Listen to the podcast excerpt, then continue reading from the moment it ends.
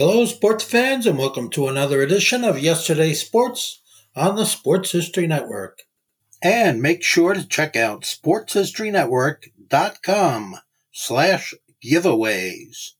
I have two signed books I'm giving away. One is titled No Nonsense Old School Weight Training, and the other is Reliving 1970s Old School Football. Now it's time to take a sports break, a look at sports history on a daily basis.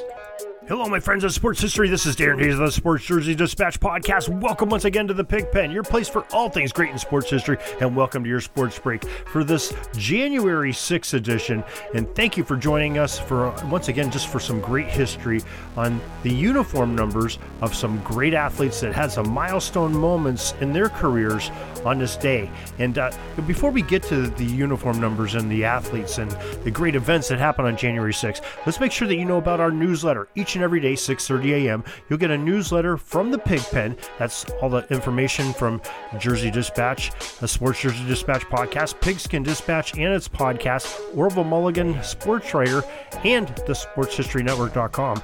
Uh, right into your email inbox, totally free. Cancel anytime, and uh, you know just some great information there. You can go to the show notes of this very podcast or the top of JerseyDispatch.com or PigskinDispatch.com to sign up. Now, those uniform numbers for January 6th that we will talk about, they're numbers 24, 20, 19, 51, 45, 29, 7, and number 8. Number 24 is the uniform number of baseball pitcher Early Wynn, who wore the number as a member of the Chicago White Sox in 1959 when he won the Cy Young Award and the American League MVP on January 6, 1920. Well, that was the date of his birth, so he celebrated a birthday on this day.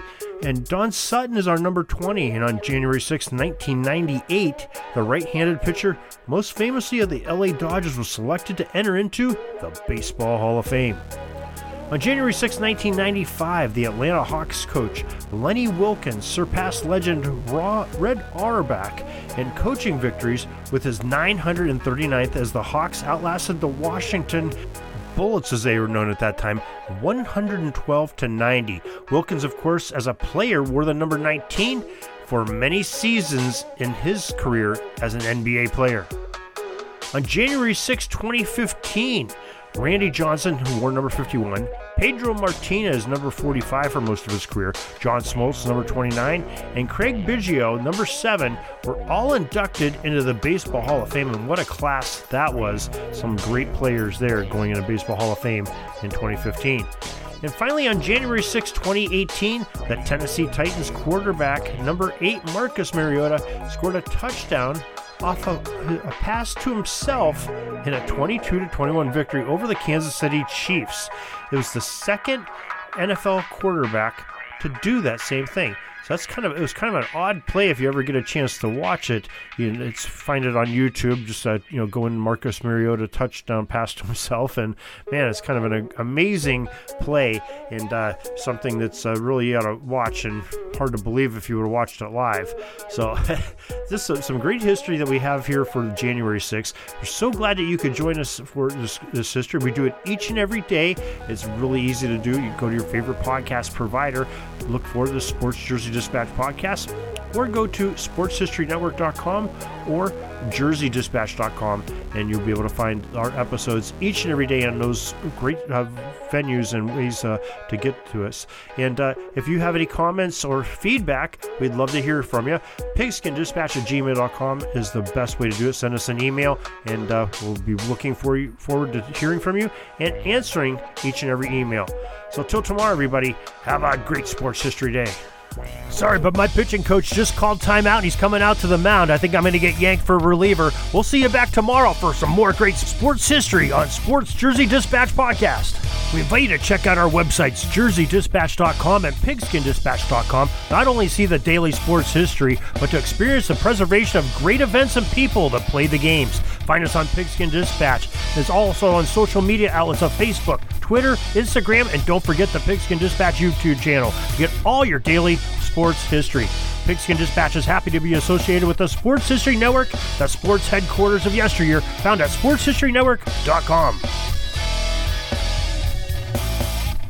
This podcast is part of the Sports History Network, your headquarters for the yesteryear of your favorite sport. You can learn more at sportshistorynetwork.com.